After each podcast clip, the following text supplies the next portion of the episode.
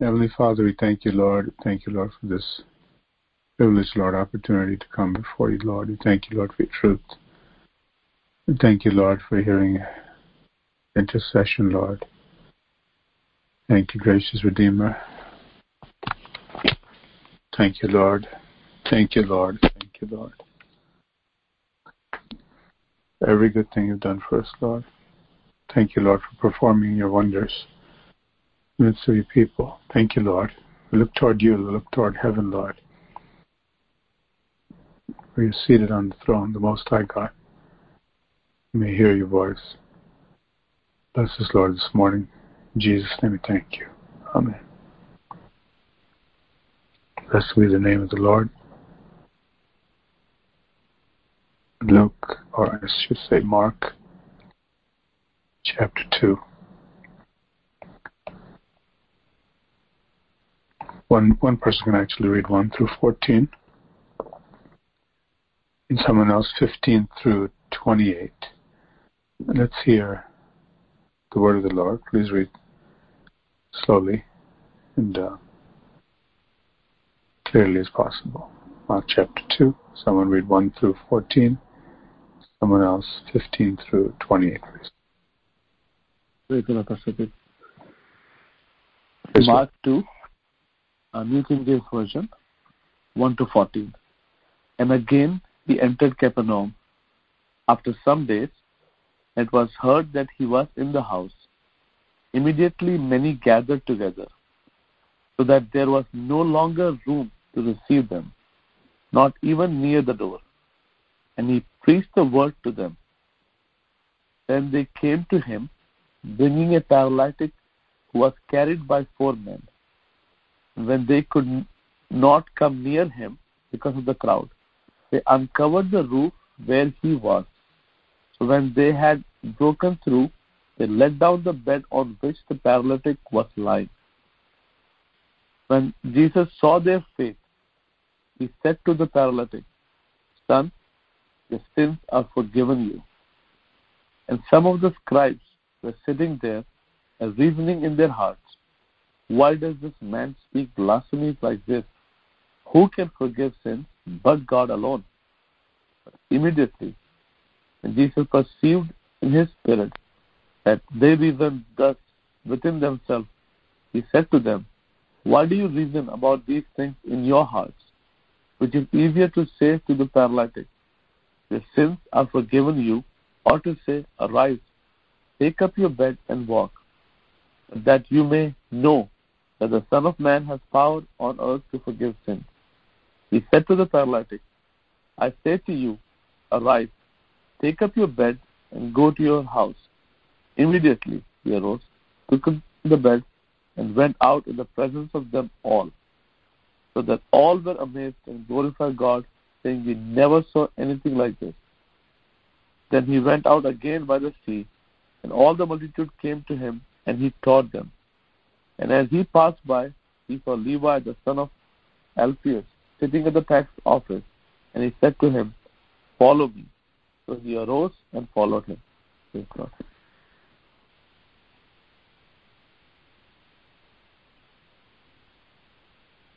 Verse 15 onwards, NKJV version.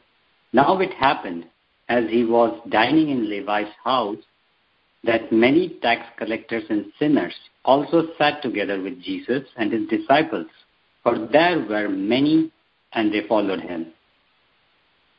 And when the scribes and Pharisees saw him eating with the tax collectors and sinners, they said to his disciples, How is it that he eats and drinks with tax collectors and sinners?" When Jesus heard it, he said to them, "Those who are well have no need of a physician, but those who are sick, I did not come to call the righteous, but sinners to repentance." The disciples of John and of the Pharisees were fasting. Then they came and said to him, "Why do the disciples of John and of the Pharisees fast, but your disciples do not fast?" And Jesus said to them, "Can the friends of the bridegroom fast while the bridegroom is with them?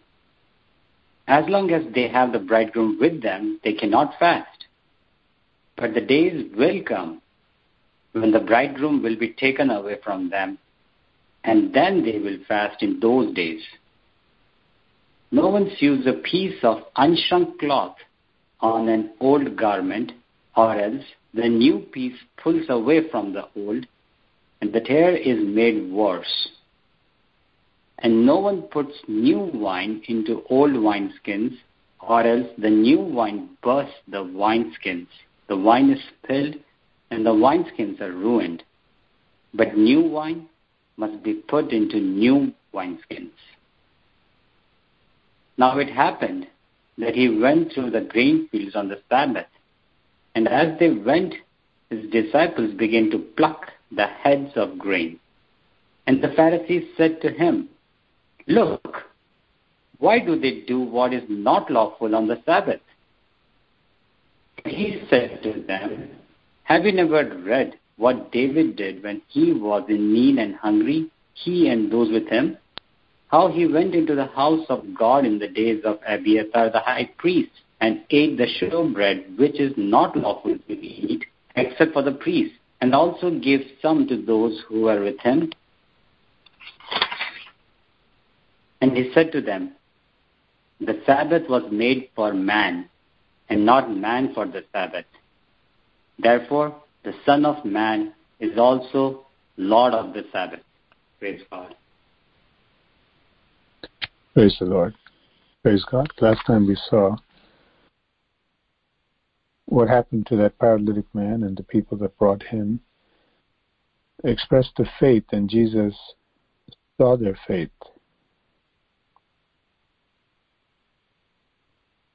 And he healed this individual who couldn't help himself to the meeting where Jesus was preaching. In verse 5 is when Jesus saw their faith. It was a demonstration of their faith. "Lord, you can do this, and we expect you to do it, Lord." You see, they didn't bring the paralytic, and they didn't go to the lengths of opening the roof and letting him down to the direct presence of Jesus Christ by saying, "You can do this only," but they fully expected the Lord to do it. Because it's written, Jesus saw their faith. God can see this invisible quality of faith, and it will always be rewarded openly. And the faith comes by hearing the word of God, and then by exercise it grows. More testimonies. Hallelujah. I want to hear more of God's unlimited power and great mercy and infinite wisdom. He knows my situation through and through. He's able to do something mighty, and I expect him to do that. God is able to see this quality of the heart, and then as the woman with the issue of blood made her way to the Lord, so the Syrophoenician woman came and stood in line, as it were, to get an audience with the king on behalf of her daughter who was demon-possessed, who couldn't come to the meeting.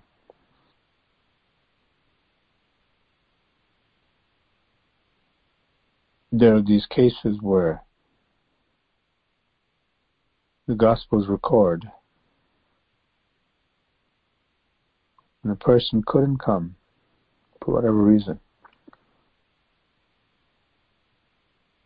God knew that. God responded to the faith of the loved one. Either they brought the person, like in this case of the paralytic, when it really shows that they didn't come and stand in line when they could have brought him for the direct touch.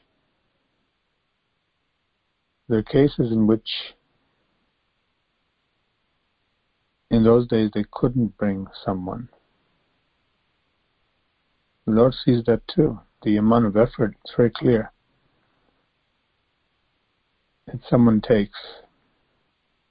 He knows, as we emphasized last evening, who can actually come to the services, to the meetings, attend the calls. And the great difference today is we have technology where we can hear the voice of God, the Word of God, coming through a service where God's presence is there. And according to what the Lord has helped us to schedule, people can attend, but do they?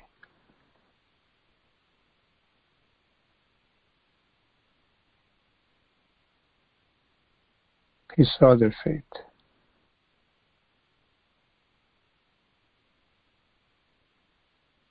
And what he did first was not address the physical paralysis, but the spiritual paralysis. He took that heart of stone and he turned it into a heart of flesh. He forgave the sin and he transformed him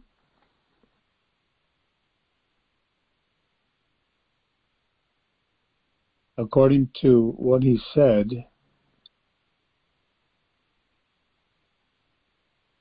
And then he addressed that physical need as a demonstration that he can do that greater invisible work, that which is invisible to the onlookers. God could see it very clearly, and the person also could perceive it when the forgiveness comes. Salvation is experiential. Although it's invisible to the human eye, when that moment of justification happens,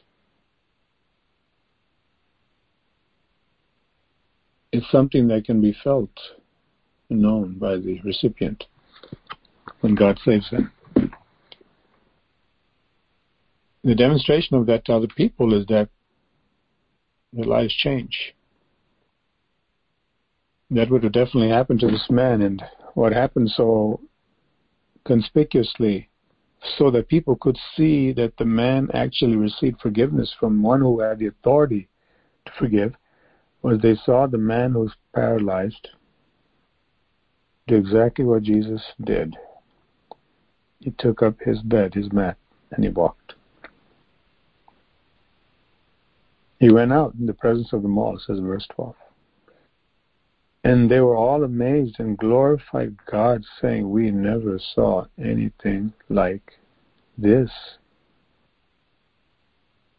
So the Lord invades people's lives. And although God is God and many things are written attesting to his wonder-working supernatural abilities, people such as this group of people, they have yet to experience God personally. And that's why Jesus went. That's why we can tell people, come and see.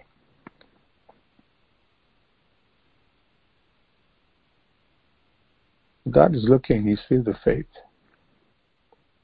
Peter is called Simon. Andrew, James, and John.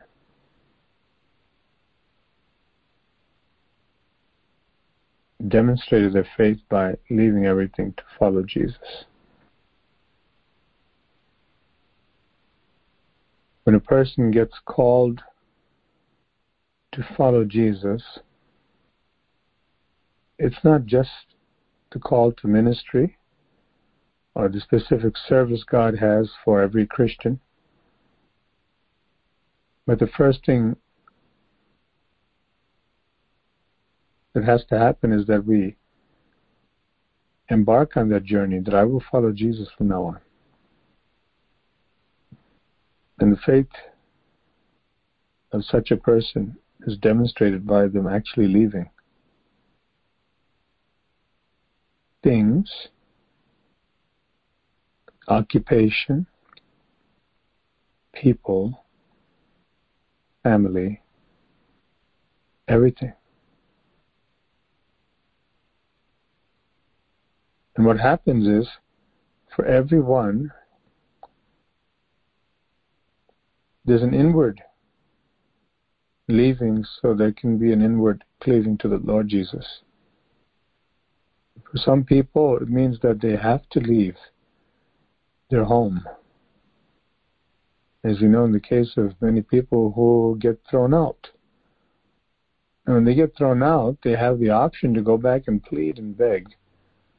Please don't throw me out on the street, because now, how will I get food and how can I live? It's so much of a burden. People all know that I've been thrown out, I've been kicked out because of embracing another God. What will I do? Such is the plight of many people today.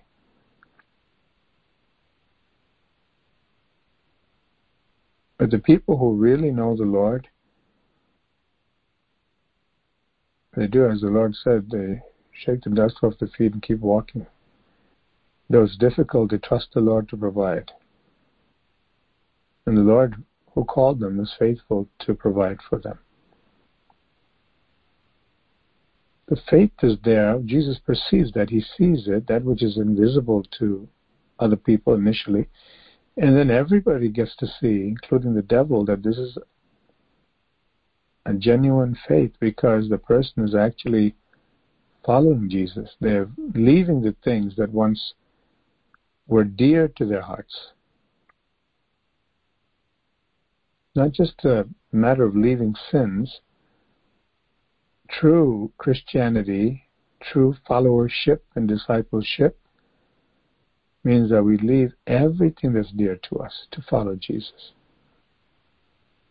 Some people, as physically they do leave, but for everyone, the inward leaving always happens. Always. If they are true disciples of the Lord. If they're not true disciples of the Lord, whatever miracle God did, whatever God influenced their heart to receive, whatever they've been influenced in their hearts to receive, they actually do like Peter, as we heard last evening. Their actions don't match their words. Do you know people like that?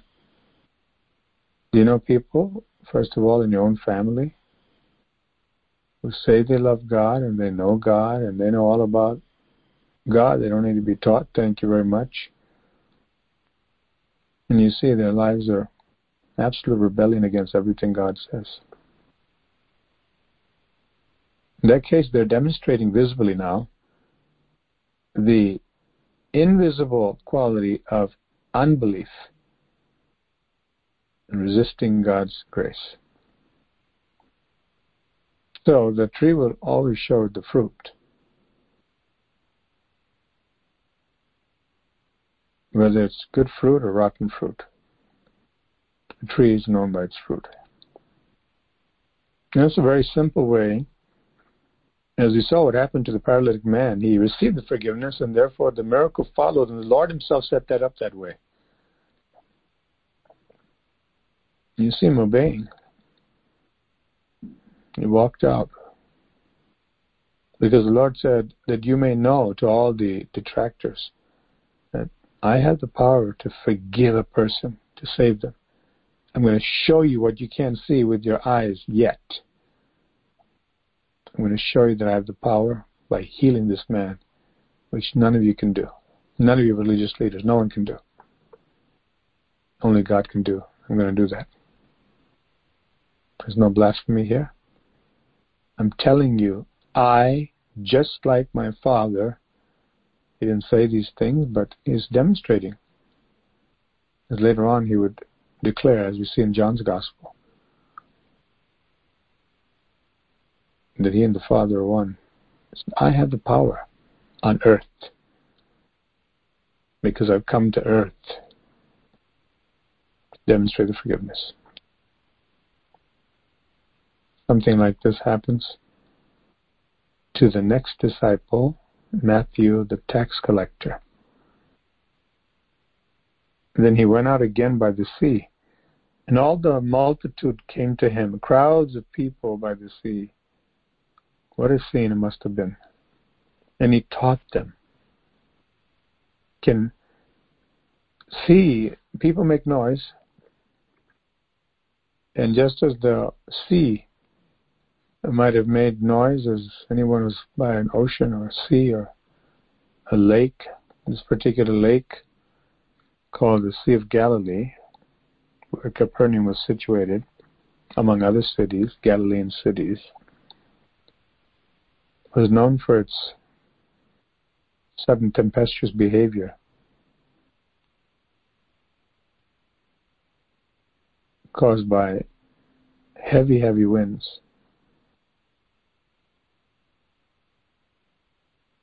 And so it was not a quiet lake all the time. But whatever noise they heard from the water, the people made noise. And you have all of these people, you can imagine they're talking, they're moving. So a crowd of noise comes along with the crowd. But then the Lord lifts up his voice and he talks. He's teaching them. As he passed by, he saw Levi, the son of Alpheus, this Matthew, sitting at the tax office. And he said to him, "Follow me." So he rose and followed him. There are people who are called to follow the Lord Jesus while they're at work. The people who could not continue to work. You see such things happening in time of revival. A number of people, even multitudes, all of a sudden they may be back in those days spinning at the wheel, not a car, not an automobile, but doing some sort of weaving. Or they may be in the kitchen, or they may be out in the field. There may be a clerk somewhere. They may be in the marketplace. They know the Spirit of God is calling them. They've heard the gospel and they're getting conviction and they know they have to follow the Lord now. What do? Do they drop everything and go outside and see where Jesus is? No. They realize this is the invisible God, but the real God calling them to do that inward detachment, to leave whatever they have clung to, like a child with a mother. Because the real spiritual parent, the living God, the original, the greatest, Heavenly Father is calling them. Interesting to see the parallel when we look at our own lives. Do you remember when God called you? What a celebration. To think that God would condescend to call me. Who am I? What am I? What can I do? Nothing. Nothing at all. I can't do anything. Because Adam was just clay that was formed. Even when he was formed, he remained a clay pot, as it were, until the breath was breathed into him, into his nostrils, from the living God. So salvation is God breathing into this man Levi with a voice and an enablement that when he says follow me, he expects the person to follow, because with the command is given the ability. Now, at that point, Matthew had to cooperate. He could have resisted the grace, as many people do when you tell the gospel. But this man, he followed. The other fishermen, Simon, Peter, and Andrew, James, and John, they left their business, they left their boat. In John and James' case, they left their father with the boat. Very significant. To really show, as Peter would say later on, "Lord, we have left all. What do we get?"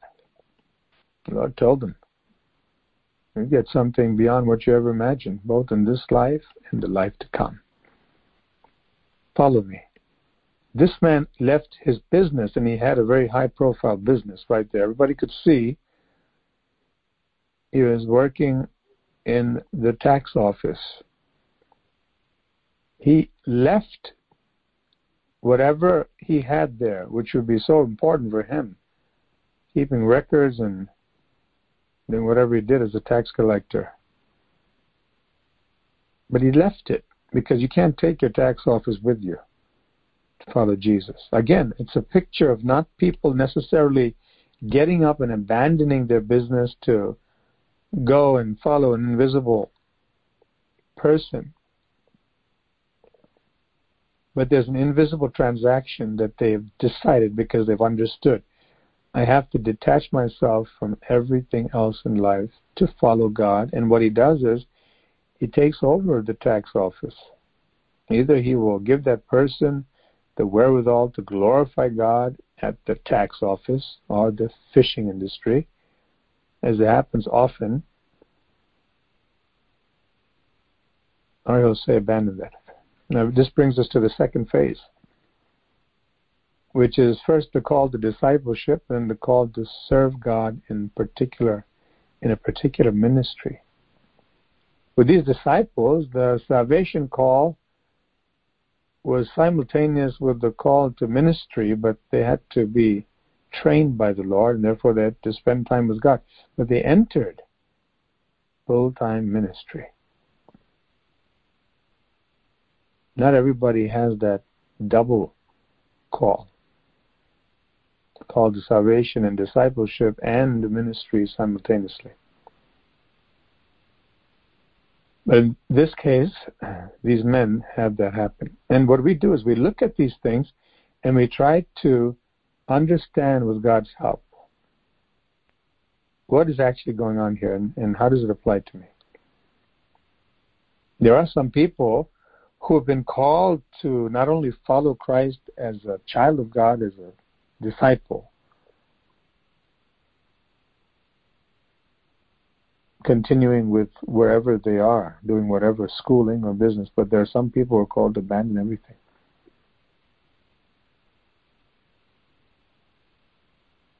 Because God has already predestinated them to do certain things on a full-time basis for the Lord. But with every call comes a decision whether to follow through with that follow me from Jesus. In Matthew's case, Levi left everything. Simon Peter and his brother Andrew, James and John left everything.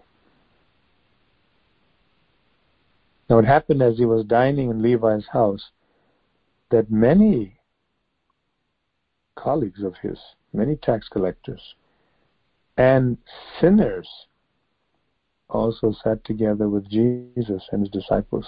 They also made their way inside, not just the professionals, but people who practice sin. For there were many and they followed him. And when the scribes and Pharisees saw him eating with the tax collectors and sinners, they said to his disciples, "How come your master here is actually eating and drinking with tax collectors and sinners?" We know they despised the tax collectors as traitors, so they lumped them together with the sinners, the obvious violators of societal law, and the Jewish law. So he's eating not only with the man he called at his house, but there are a whole company of people, other tax collectors and other conspicuous sinners. They all followed him because there are many of them. The question comes up, if he's supposed to be a teacher from God and he's supposed to be holy, why is he congregating with such a congregation? When Jesus heard this, he said to them, "Those who are well have no need of a physician, but those who are sick. I did not come to call the righteous, but sinners to dine with me? Isn't that what he said? This is the external setting. But the purpose of his fellowship there, and I should say him having the people there with him, obviously there's no spiritual fellowship with any tax collector or any sinner at that point, the way Matthew is entitled, because he actually followed him. Now these people followed Jesus, it says in verse 15, but the following they had was they're getting to know him. So the Lord's mission was the people that he's with need to repent because they haven't. This is what will happen when Jesus is on the throne of our hearts and he's actually leading us. Whoever we sit and eat with, the burden will come that they need to repent and turn to God. We don't see a picture of what's known as friendship evangelism, a very non-offensive way of just spending time with people, and then as if by osmosis, some kind of automatic process, they'll get to know God through me.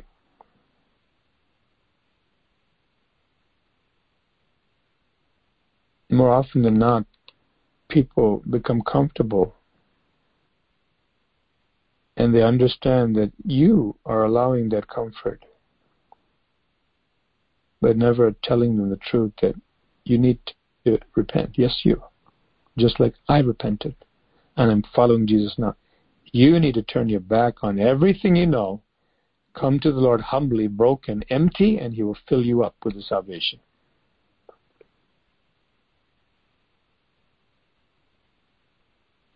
The Lord made it clear. It's not just an activity where I'm congregating with people. We can have a good time. I have no discrimination against evil. He's the God of holiness and justice right there. He knows everybody's heart and he knows who's around him. And he says, all of them are sick. I'm the doctor. And those of you who have issue with me spending time with the people that need to be treated and healed, I didn't come for you. And the implication here is not because they were really righteous, but they were self-righteous. So it is with people, and often you find with family. Don't talk to me about Jesus. I've had experience with certain family members. The scorning comes immediately. Don't tell me about that. I know it already. I read the Bible. I know. It's a very personal thing they say. That's something private. Nobody needs to know anything about my business. And they are self-righteous and they get offended. They get hostile. And when you say that, I'm simply telling you what it says in the scriptures. And if pressed, they will come out with more absurd statements, proving that they really don't know the Lord, because they begin to bring their 2 cents a lot of times and tell you what they know about God, which is actually unbiblical. And they may even try to convince you that what they're saying is in the Bible when you know it's not. Namely, an ability to follow Jesus and love God and consider themselves a Christian or a believer in God, or better yet, spiritual. Leave me alone. I know what I'm doing. But it's very clear they're on their way to hell, and that should cause great burden within us that here's the devil in my daughter. Here's the devil in my son. Here's the devil in my spouse. Here's the devil and such close to me. We saw the demon-possessed man in the previous session, that it just convulsed the man. It took him over. But nobody saw that until Jesus showed up, indicating that those people really didn't follow the Holy Spirit. Otherwise, they would have known. We have a problem here. There's somebody here who's pretending. The demons recognized when the real deal was presented. truth was there. It's very important that we are on a mission. See to it that we filter through all the garbage and nonsense that the devil can bring through self-righteous daughters and sons, spouses, and other people.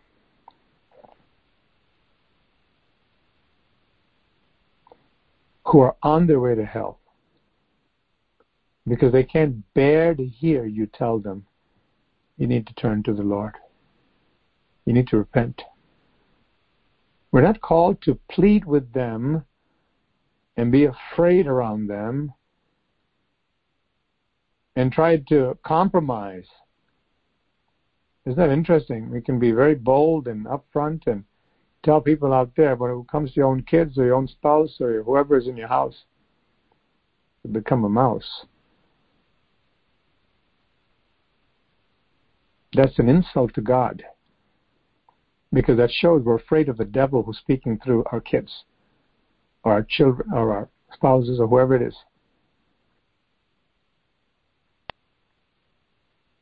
We've seen too much tragedy happen where people, particularly parents, have not decided themselves to follow Jesus all the way. That's the problem.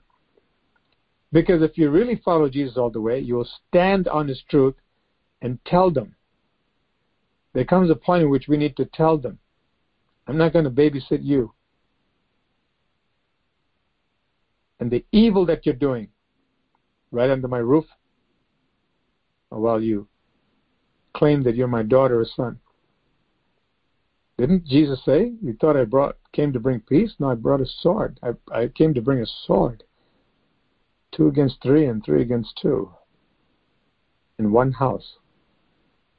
Moses said, if you're on the Lord's side, come over to my side. He didn't go over to their side. Let's have a party around the golden calf. Ground that thing to powder. Do you have such an anger, a righteous anger, against Satan, that cobra that's in your house and in your people? Or are you just trying to pet that cobra while it's slithering and hissing? It's sticking his tongue out. Blaspheming. Refusing to acknowledge the Lord. It's the problem where many, many people see that the gospel is powerless. They see the messenger is powerless. Therefore, the sender has no power over their lives. John the Baptist let them have it straight. He said, you brood of vipers, who warned you to flee the wrath to come? He said, you better bring forth fruits unto repentance, otherwise you're going to get cut down. Can you say that? There comes a time when we need to convey that message. We have to.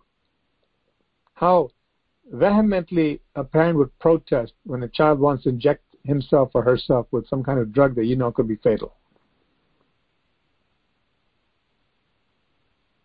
Especially in your presence. They're going to say, oh, can I help you? Maybe I can help loosen you a little bit so you don't hurt when you stick that needle in your arm.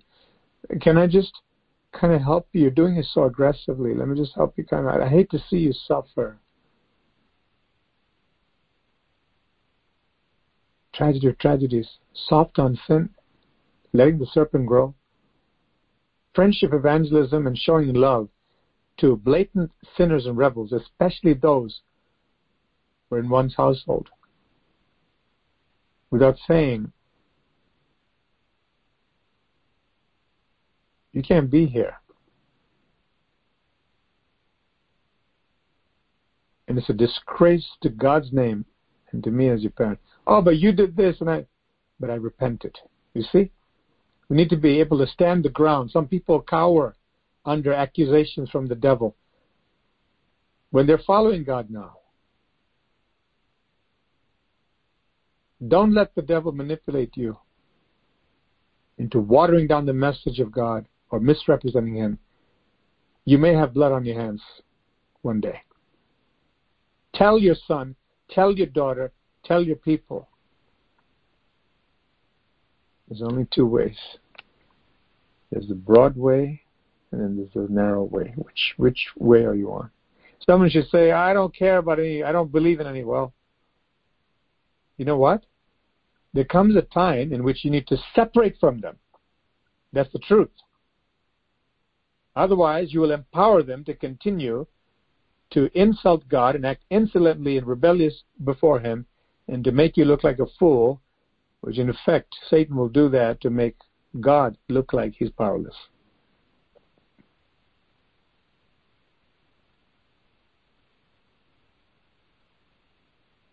We have to show love. Not everything happens overnight. It's true. Through love, you can convince certain people, but not other people. That's why in the book of Jude it says, love and fear, hating even the garment associated with them.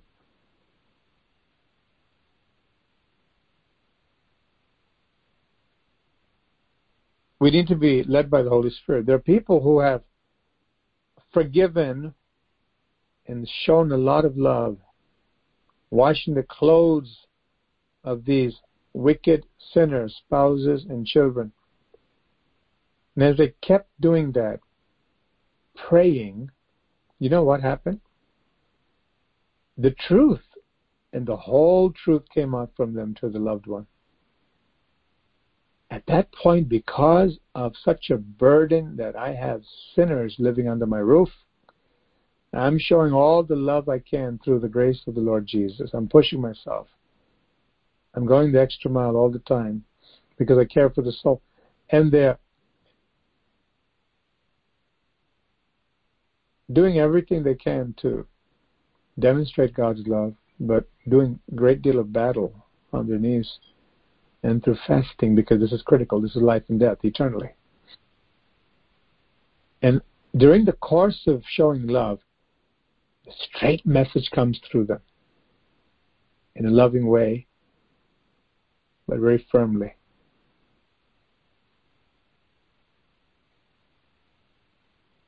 Sometimes, some people need to hear it the way Jesus spoke to the Pharisees and to the Sadducees and to the scribes.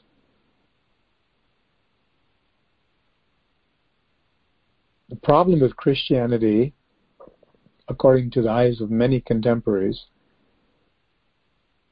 in the churches, in the faith, is that there's a one-size-fits-all. And they'll know we are Christians by our love, by our love. Yes, they'll know we are Christians by our love. That's amongst Christians. Talking about intimate fellowship, because they're walking together in the light. Never a person despising and defying the light. There's a point at which, what some people may call tough love,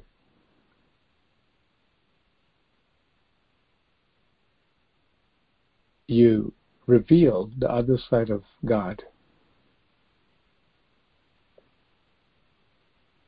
And that is to tell them, no matter what you say, my dear child, you're on the way to hell. It's a very dangerous, serious thing. The spouse. No matter what you do for me and what you feel about me,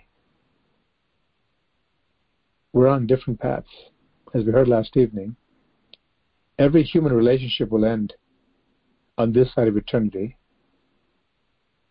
and people will continue either in heaven or in hell. Even within hell, it's a place of outer darkness,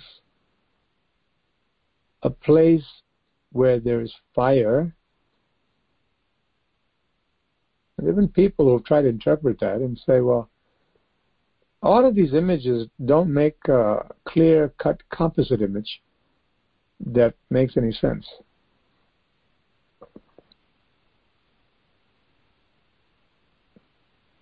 they say, how can you have fire without light? I mean, how can you be in a place of eternal fire burning and still be in darkness? Oh, it's possible. That's what we mentioned yesterday. This is a fire that we've never seen before. There's a situation, a lake burning with that sulfur, and where people are lonely. They are screaming, but they cannot die. They're burning forever, and yet they're also isolated and lonely, and miserable, in their own zone within the lake of fire. It's a horrible torment. All of that is possible. There's no contradiction in God's word. It's not some fairy tale. It's not some kind of image to evoke a sense of separation, as some people say. No, the Lord said there are literal flames of fire there. In Isaiah, it's written there at the end of the book. In Revelation, we see the burning. In the parable also that the Lord told in the Gospels, the rich man was burning so much. He was feeling such an intense flame. He just wanted somebody to dip their finger in water and touch the tongue. What a torment. What an intense heat, oh Lord. But he can't die. But there's weeping, gnashing of teeth. There's a sense of dying, but he can't die. Decay is happening, worm is there, fire is there, crying and misery, weeping, but also darkness.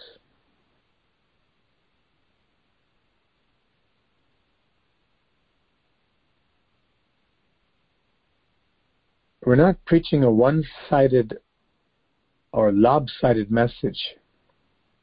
There's a scriptural balance. And the problem is some people have gotten this one-size-fits-all cookie-cutter approach because they've heard, as a Christian mom, Christian dad, Christian son or daughter, Christian wife and husband, you just keep showing them love and love and love. The interpretation is, don't say anything that'll anger them now because they may run out on you. But God gives us wisdom. Only a parent who knows the difficulty of a person who's suicidal or does things so foolishly they can just run out. They have nobody but mom or dad to support them. They know the delicacy of that situation, delicateness I should say. And they have to maneuver very carefully because this child is lost, this spouse is lost. And very reckless, can lose their soul if you don't treat this appropriately. That's there. God understands that. But there are those who have picked up on the method here, and as I said last night, in the modern day vernacular, they'll play you. God says, wisen up. Wise up. Lay down the law. Let them know. I've been showing you love. I've been patiently watching.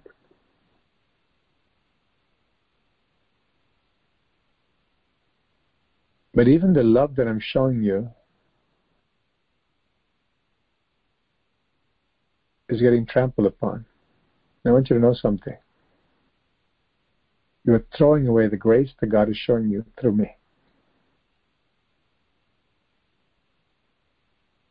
Be smart and repent.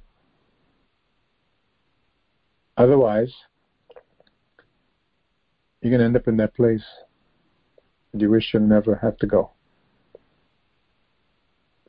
As I said, I've experienced people who've been hostile, so don't try to teach me, or this is what I understand in the gospel. I read the Bible. I know it all. Who are you, young person or old person? You're either too young or too old for a lot of people to say anything smart. Many, many things they'll say, but we need to tell them, this is where I draw the line. Enough. You want to go and abuse your body and you want to waste what God's given. You want to bring dishonor to God and to me. The spouse needs to say that sometime. Because only when somebody understands this is serious I'm not going to have a place where I can, you know, get all the affection I need and continue to be a rebel. Only when the prodigal hits rock bottom will he remember and recognize, you know what? It was actually really good in my dad's house. But I blew it. I let my sin drive me to this place, and my father didn't interfere. You see that? Too many people, under the guise of Christian love, quote unquote, simply empower their family to continue to blaspheme God's name, and they provide the means to do that. We need to be able to say, because we have come to understand the truth. I don't care about anything. I don't care if you have a job or not. I don't care if you have education or not. I don't care if you play sports, if you have anything. I've come to that point. I don't care if you have anything. I'd rather you have nothing at all of what you think you need and other people think you need and what society says and what I once told. Because at this point, you're on a crash course to hell. Any moment you can be in hell. I can never bring you out of that. Nor can you get out. Get that straight first. I'm not going to supply the fuel for your sin anymore. It's that tough love that a spouse shows to another spouse that can rock their boat and make them realize, I'm the biggest fool. I'm losing all this comfort, all this love. I don't want to be alone. Don't let the devil manipulate you into compromising the truth. Very dangerous. The sad thing. Don't let anybody put fear in you to make you compromise the truth or adjust around them. As I said, there are situations where the Lord will say a little bit longer, but too often it's become that cookie cutter approach. Because of Christian love, I had to keep on loving and showing them love. You can love them right into hell with that kind of love. Then the tragedy comes. We did everything we could. Did you? Did you tell them? Did you look at them in the eye? Did they see another side of you like Jesus? To those who are hypocrites and wicked, blaspheming, twisting God's word, sinning before the Lord and then justifying it. He saw another side. They saw another side of him, I should say. He even went to the people who he healed. When they saw him outside separately, he said, don't go and sin anymore, because I'm telling you, a worse thing will happen to you. That's it. He told the woman caught in adultery, after he obviously forgave her, he says, don't do it again. There's a toughness. There's a seriousness. There's a no compromise word that comes from God by the Holy Spirit. And you know, when you are following the Lord, when I'm following the Lord, when the point comes where I have to say to them that ultimatum, there be no wishy-washiness and delicateness, you know, I'm going to dance around this issue and I'm afraid of what will this. You're called to represent the Lord, not Casper the Friendly Ghost.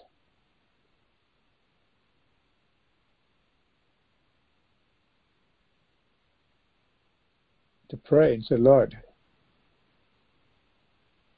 they don't think it's serious because I've been accommodating them all this time. Very critical to know whether we're empowering sinners in our own home.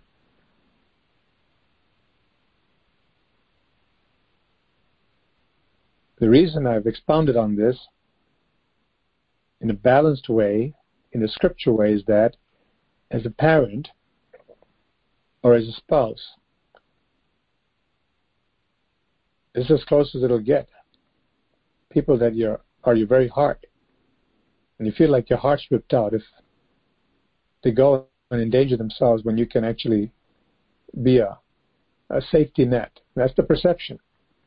And in some cases, as I mentioned, God will say, continue a little longer. But many cases, people go beyond what God said. And they actually become part of the problem with their version of Christian love.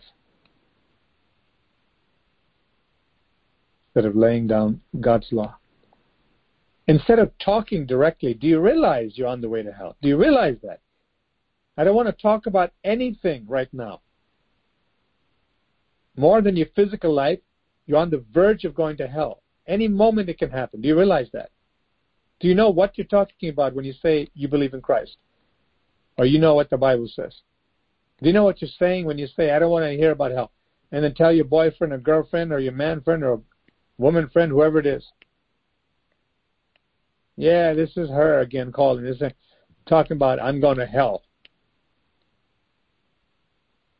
And then get the other person upset. What? The devil working through them and your childish spouse. So you go back and give them peace of your mind. To be able to stand our ground. Know that we're not afraid of anything.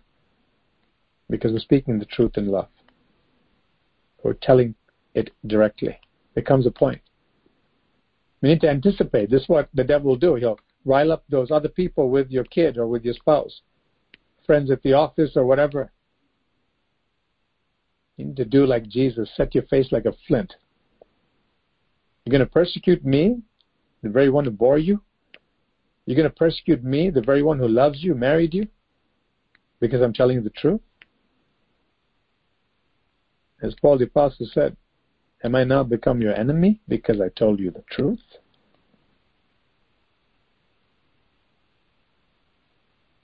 As we heard last evening again, when the Lord Jesus told Saul or Shaul before it became known as Paul,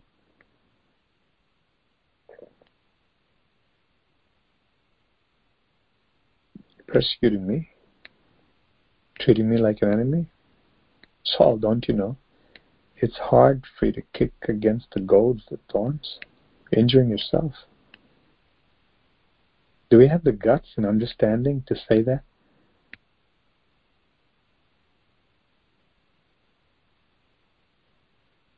It's part of crucifixion of self.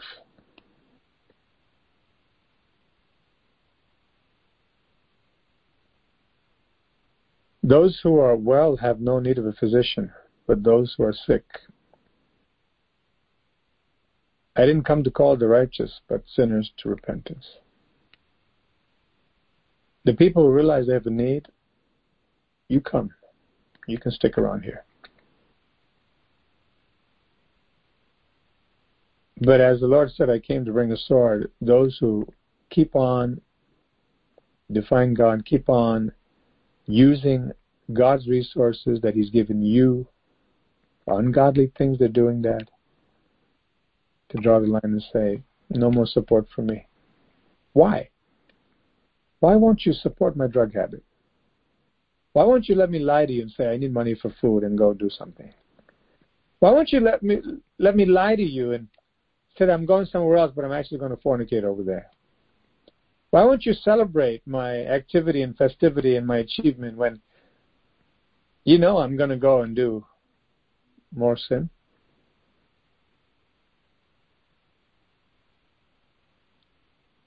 It's a tragedy. A great tragedy these days. May the Holy Spirit lead us, each one of us, not only to live the truth, but to convey it to somebody else who may be going through what you're going through. Not knowing how to say, what to say, when to say, and what you know will be the cost involved. And say, Lord, I'm willing to pay. Stand up for the truth in my own home. I'm going to trust you, Lord. I'm going to trust you. There are people who are being abused and viciously treated because they refuse to compromise the truth.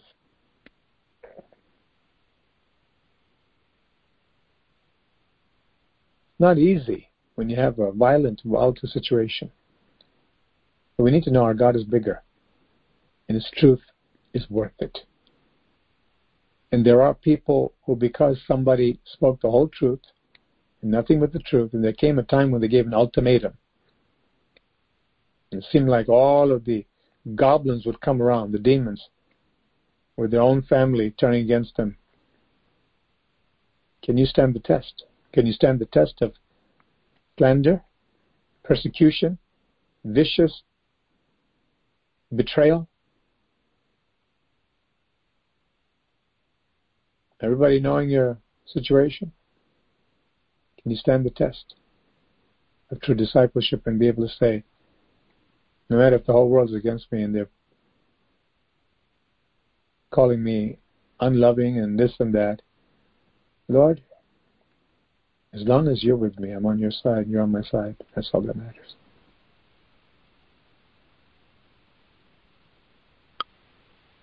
There's a verse in the Bible that says, how do you know that you're going to save your spouse or your family member? How do you know? And yet we hold fast to that verse and promise.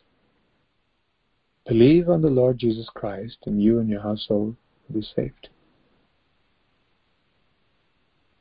There's a condition there, a precondition. And that is, we need to be just like Jesus. When he says, now you need to speak very firmly here, you need to put everything on the line right now. Can Jesus trust you to speak exactly the way he spoke to the Pharisees? The people who would twist his word and try to take advantage of him and other people? Can he trust you to, when you're ready to blow your steam and lose your cool, trust you to be patient, wait on his guidance when to speak? It's a very, very critical, important thing. You say, Lord, I don't want to say anything, neither in content nor in the tone, that would betray you. When it comes to telling my family the truth. And Lord, give us understanding to be people who God can use to shake the devil.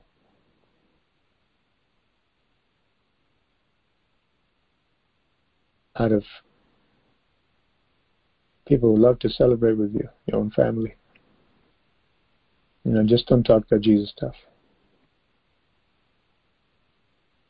You can talk about spirituality, you can talk about other things, but not Jesus. You know what? Every year I come to your house, and every birthday, and every... if you don't want to hear about Jesus, I'm at that point right now. I'm not coming to your house. What? Who do you think you are? You're going to become that fanatical about your beliefs and your ministry? That you're going to try to force it on me and actually cut me off? No, I'm not cutting you off. I can't be in a place where the name of my God is dishonored and you expect me to adjust to that? How long have you known me? Have you seen the change in my life? Do you realize that Jesus is my first love and passion? That he's been calling you through me all the times I've been with you to demonstrate what it means to follow him and his goodness?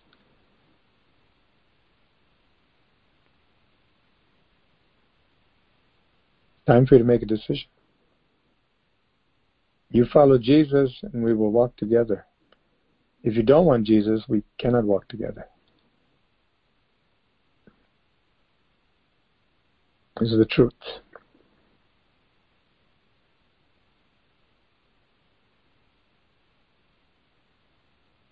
And the disciples of John and the Pharisees were fasting. Then they came and said to him, why do the disciples of John and of the Pharisees fast, but your disciples do not fast?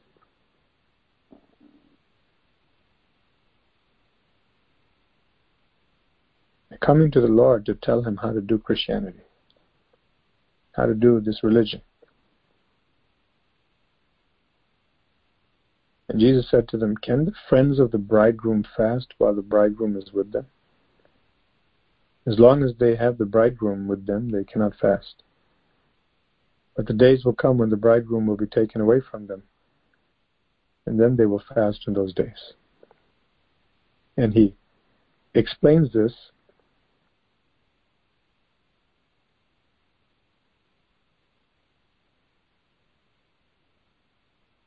with the clothing and the wineskin bottles. "No one sews a piece of unshrunk cloth on an old garment, or else the new piece pulls away from the old, and the tear is made worse. And no one puts new wine into old wineskins, or else the new wine, fermenting, bursts the wineskins. The wine is spilled and the wineskins are ruined. But new wine must be put into new wineskins."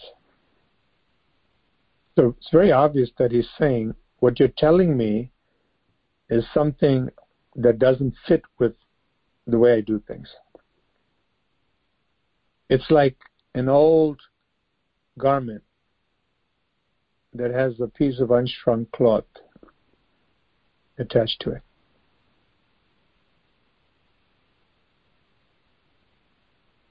It will be antagonistic to one another. It's not going to match. It's not going to work. If I try to do what you want me to do because that's the way you feel God wants you to do, it's going to make everything worse. It's not how it works. I have something new, and you're in the old. If you want the new that I have to work in your life, you have to change your container. You have to adjust yourself so you can receive the new. That's tremendous meaning on multiple levels for us. In the context of what we just spoke about, we need to say, Lord, you're telling me very clearly, I need to change my strategy here to be perfectly aligned with the Holy Spirit. What I've been told, what I've felt, and what I thought was right, you're telling me it's not right. I'm going to make matters worse if I try to be in your way, in a fresh way, but then continue to do things an old way in certain areas. It's going to cause so much chaos and confusion. I need to change everything in my life to be 100% the way you want, Lord. I'm willing to change everything, including the way I present you, both by my life and my words, to my people. If it means that I don't visit anymore, I don't entertain a certain person anymore, even if they're the closest to me, because this friendship and quote-unquote love approach is not changing them. They're actually getting stronger in their position. And I'm the one here squirming, seeing how I can very delicately even utter a word about Jesus or repentance. Lord, if you want me to change that approach, be bold as a lion, because the urgency of the time, and I'm willing to do that. Help me, Lord. Whatever it is that we have perceived or been taught and have followed, when the Spirit of God says something needs to change here, and all you long for by way of the anointing and the Holy Spirit working in you can come to a full stop when it comes to this area, it's going to work against you. Because to be filled with the Spirit is to have the Spirit dictate to us how we handle situations, exactly as he wants for the time and season, you see?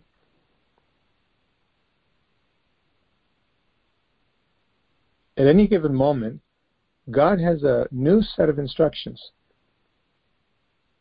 contrary to what we thought. We need to be in a capacity to accommodate that, adapt to that, act on that. Otherwise, we'll be trying to mix two things up and cause an explosion, like it happens with certain reactive gases or volatile liquids in a chemistry laboratory.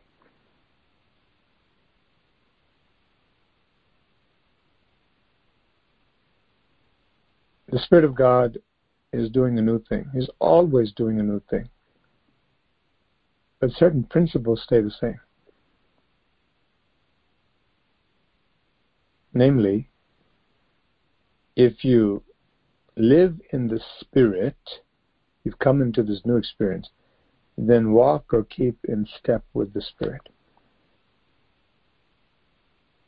Because God is continually doing new things. We need to be open. We need to say, Lord, I need you. I'm open, Lord. I'm open to you changing every single detail of my whole approach to marriage, to parenting, to church, my mannerisms. A church like ours typically is made up of various cultures.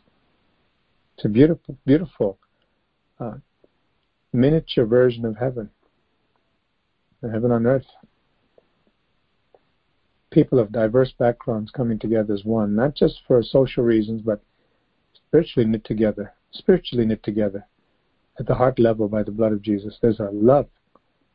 But within that, there are different mannerisms. You can have certain people who may be coming off as abrupt. They don't say thank you like this person all the time. And these discrepancies can make a person feel like maybe they don't love me, maybe they despise me, maybe this or that, maybe no. They're just learning this common culture called the Christian culture. And the more we're in the Spirit, the more we read the Word, the more we begin to change. And you see the examples that God has placed. And we begin to see, maybe I hurt the person's feelings when two people are called upon to read the scripture or given a task in church. The other one means well and gives preference of choice to the other brother, sister, but the tone of voice in which they say that is not very polite. And yet the person really loves. It's just coming out in a certain way because of the background. What happens? We learn, this is my blood brother and blood sister. Yes, various cultures, but we're one in Christ. I give that room to allow God to work in their lives. And by the same token, something that they may perceive as not making sense from their cultural standpoint, where they came from, their life. And we begin to, because of love, we make adjustments. We adjust to each other, we adapt to each other. And yet, we all come into this thing called Christian culture, this common culture, these family norms, if you will, where you follow the parents and you see what really is right. There's a growth. But you see, there's an adaptation with the adoption. The child is adopted graciously in a good, loving home, is given something that many other children don't have, that have been abandoned. A chance at life, especially with loving parents and loving brothers and sisters and the opportunities and food and everything. But you see, that child must adapt to the new family and the norms. And there's a adjustment on both parts, both people. But eventually, there's an equilibrium where everybody is able to understand that there are certain things that are good that maybe I didn't know about. Certain things that come across in a certain way. Just like a good parent will teach a child to say thank you and please and be polite and patient and sensitive to the other person's needs. There's so many things involved. We've mentioned that before when we have taught on parenting or even marriage seminars. I shouldn't say seminars, we don't like to call it that. There's too many seminars around, but essentially a teaching for married couples that biblically, not just the content, but the mannerism, the gesture, and the tone in which you say certain things. It's not enough to say, well, I did the right thing, loving thing, but was it conveyed that way? This is part of this new Christian culture that God teaches us. How to really love like Him, and how to show gentleness and respect to one another. How to follow the example God has set. The effect of it is that the oneness will become even stronger, because we're understanding that love is shown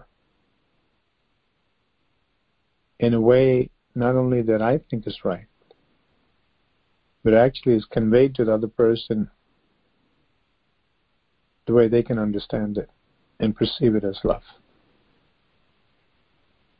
If you will, it's known as the language of love, Christian love, and God helps us to learn that. At a greater level, this is speaking about the Holy Spirit. The Lord is bringing a brand new way, which is a fulfillment of everything He did before. But so many things are going to be obsolete. We've got to adjust now. We have to open up to the Spirit to work. Let me give you an example. If I'm used to praying in English or whatever my native language is, because the Holy Spirit has come and has taught that we ought to pray with the mind and with the Spirit. Now, there's a deliberate, conscious effort on my part that a good portion of my prayer time, which will be expanded as we get closer to the Lord, is going to deliberately include speaking in tongues. Because if I don't do that, I'll be stuck in the old. The container will not be able to change to receive the new thing God has for me. And so anything and everything God comes and says, I want to change, when we're open to that, we'll be actually able to receive fresh revelation from God, brand new things from the Lord. And as the Holy Spirit's moving in our church and moving in our city and in the world, we'll be able to actually keep in step with Him. The container will always be new to receive the new wine.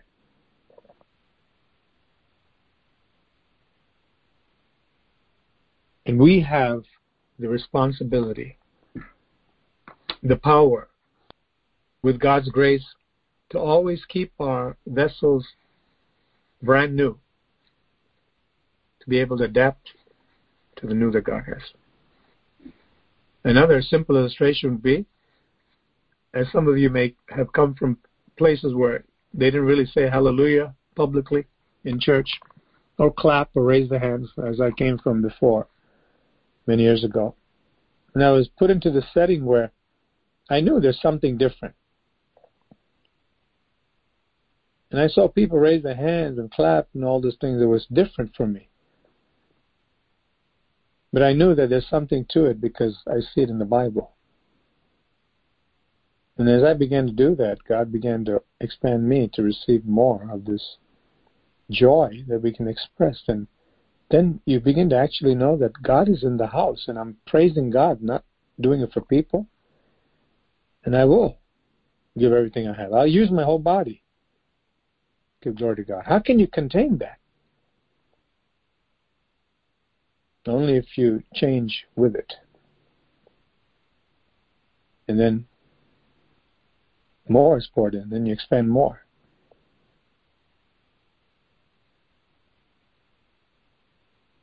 The Holy Spirit wants to change many things. It's a deliberate, conscious effort to say, I'm ready for everything, Lord. I'm ready for everything new, Lord. Everything, not just a new, strange phenomenon or experience that people are working up, but biblically, the new thing God is doing. I want to close with this illustration. Actually, an example. Actual example. In the UK, I came across an article from 40 years ago. Wasn't looking for it, but as I say, time to time, God brings certain things to me. And it was so wonderful to read because it was a private circulation. Somehow it got on the net. From way back in 1982, of a Baptist organization in England, and in that Baptist private newsletter or kind of magazine,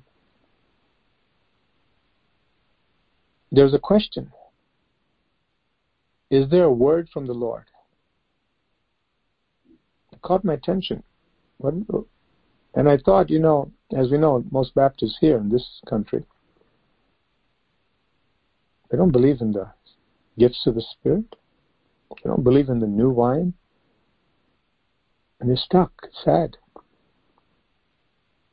But I saw this title and I expected something along those lines. Where the gifts are seized and prophetic word is people preaching only and there's no other revelation. The canon of the Bible is complete and that's about it. There's nothing else. Anyone who tries to say anything more, anything specific to a situation, well, it's all fake. And I saw in this Baptist organization, one preacher wrote this cover story, or the first article. And he beautifully outlined how those Baptist people there, in that particular organization, they need to receive the gift of prophecy. What a beautiful thing. And then he finished the article by saying, I'm so glad I was present at a meeting, he said, where someone, I believe it was a lady, who suddenly shared the gift of prophecy. He said, I'm so glad I was there. I just didn't hear it. I saw this. He said, there's a young man or young woman, I forget who, but this woman detailed everything that was happening with that medical condition. And it was on point. And the deliverance came, the healing. The healing came. As we see in our church. This is a Baptist organization. And this man is making big waves with this article, risking. You know what happened to him? That particular preacher wrote that article. He got rid of the old wineskin. The Spirit of God not only poured into him, but as he witnessed this, then he became very sincere in trying to understand what he just saw. It went against the grain of those churches. And he's risking everything. He got the boldness to say, I saw this. Can we reject it? That's what he's saying essentially. Can we just pass this away? Pass this off? He said, I know we don't believe this stuff. But it's true. I'm telling you, we need it. Beautiful. In our church, we've gone past that stage. We've seen too many miracles, too many works of the Holy Spirit. As you've seen many of your Google reviews, you experience God touch you and do a wonder, a miracle. And often it came through the word of wisdom, word of knowledge, gift of prophecy, gift of healing, all of those gifts. We're in that new wine period. The Spirit of God is moving powerfully. And the message today is, we want to make sure every aspect of our Christian experience and our obedience is exactly in line with this new that He's giving us. New boldness, new strength, new spiritual awareness and ability to walk just like Jesus. Amen and amen. Shall we pray? Praise you, Lord. Thank you, Jesus. Oh, Father, I pray, sift every heart, Lord. I pray that they would know that this is not a private interpretation from me. Holy One, may the growth be rapid. May the transfer be rapid, the transformation. Everyone in our church, Lord, be able to accommodate and receive the new wine that you have.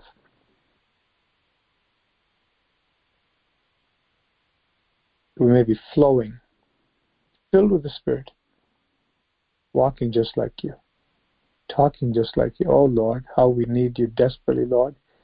We know, Lord, we're frail, we're fragile, sometimes foolish, maybe naive. But you're talking to us how to handle things. We're responsible for the truth you've given us. Lord, you've called us to be gentle, but also you said the kingdom of heaven or kingdom of God suffers violence, and the violent take it by force.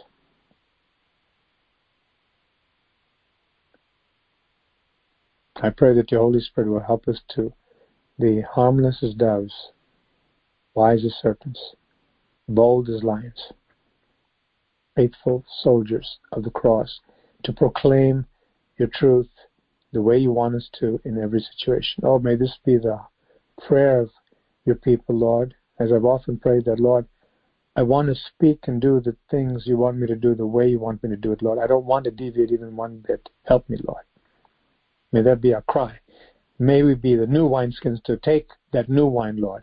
Everything new, Lord. Lord, to be humble enough to say, I'm changing my ways in this. Everything else seems to be right, but this one area, it's not working.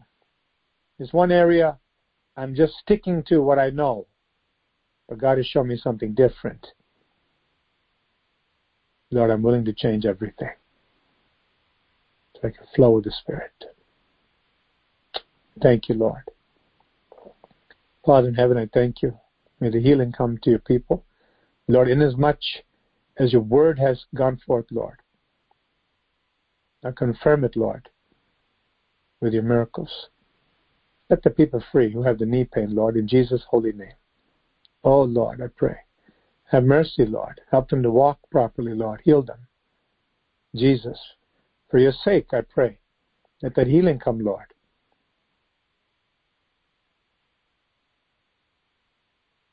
Hallelujah.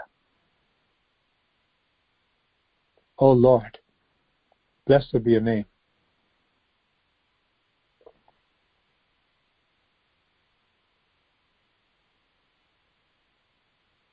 Bring the peace, Lord,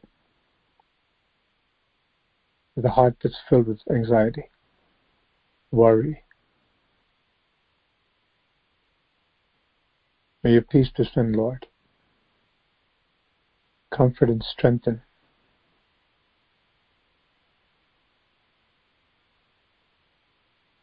They can walk without any fear, without any butterflies in their stomach. Strong. And thank you, Lord, for leading each one of us this day, Holy Spirit. Oh, as we strive to keep our consciences clear, by listening to the voice of the Holy Spirit and walking the way you want us to walk. May your joy fill us, Lord. I thank you, Lord, for making us, Lord, such a loving church, Lord. Such an honest, Lord, as I saw those reviews, even from a few years ago, even the recent ones. The people are speaking truthfully. They're not hiding anything.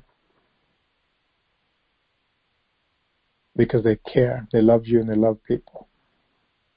They want to honor you and they want to let people know. No matter what you're going through, God can set you free over here. Because Jesus is working here. Oh, thank you, Lord. I thank you, Lord, for making your people, Lord, humble and honest. I pray that you perfect them, Lord. Perfect them, Lord, that the truth they heard this morning in various aspects will become a part of their being and their active pursuit, wanting to serve you and please you, to be a pleasing sacrifice. I pray, Lord, that you use them to speak the truth in love, shake hell, to let go of their loved ones. Thank you, Lord. Oh, Father, we're trusting you. There's a shaking going on. Hallelujah. And the devil's grip will be loosened and loosened and loosened. His fingers will be pried off forcefully and twisted and bent and crushed. That he let go is like Pharaoh of our people, your people. They may serve you, Lord, our families. Oh, God, do that shaking, Lord, I pray. Oh, Father, use us, Lord, to speak as well as to refrain from speaking and fellowshipping and being with the people that need to know this is very serious. I'm not here to please man. I'm here to please God. Oh, Father, give that boldness and that spiritual balance, Lord, from the Holy Ghost, to be led by the Spirit, that we do not hinder the work that you want to do, Lord, in our family members. Thank you, Father, because you long for their salvation, Lord, and you're hearing prayers. Help us not to try to catch them. When you want them to feel the pain of rebellion, to make them reconsider and repent thoroughly and join the family of God. Thank you, Lord. Oh, Father, we praise and thank you. We thank you for your miracle healings. Oh, Father, Lord, we are people in need. We have so many needs, Lord, in our families, for the miracle touch of God. And you are God who delivers. Continually, Lord, pour out your miracles. Holy One. Oh, Father, continue, Lord, to shut down the work of the devil in afflicting your people with disease and oppression. Lord Jesus. Oh, Spirit of God, rain down your mercy, Lord, that we would have a new measure of health and strength. God in heaven, bless the Lord, O my soul, and all that is within me. Bless his holy name. Bless the Lord, O my soul, and forget not all his benefits, who forgives all your sins and heals all your diseases.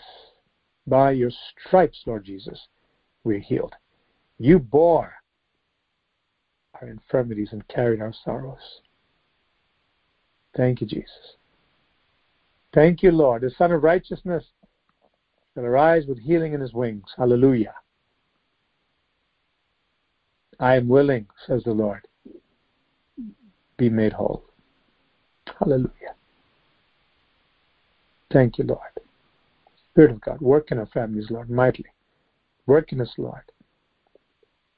Praise your holy name. We praise you, Lord, for these days which have drawn us so near to you, Lord, to know the real law of love, the real law of the Spirit of life in Christ Jesus. Thank you, Lord. Praise you, magnify you. Lord, I pray prosper your people today in whatever they have to do. May they go out with joy from this time with you, with great confidence, with great fortitude, with great determination, Lord,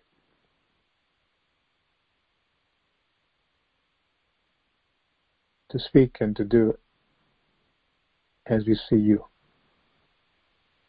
as you instruct us. We thank you and praise you. In Jesus' mighty name, amen.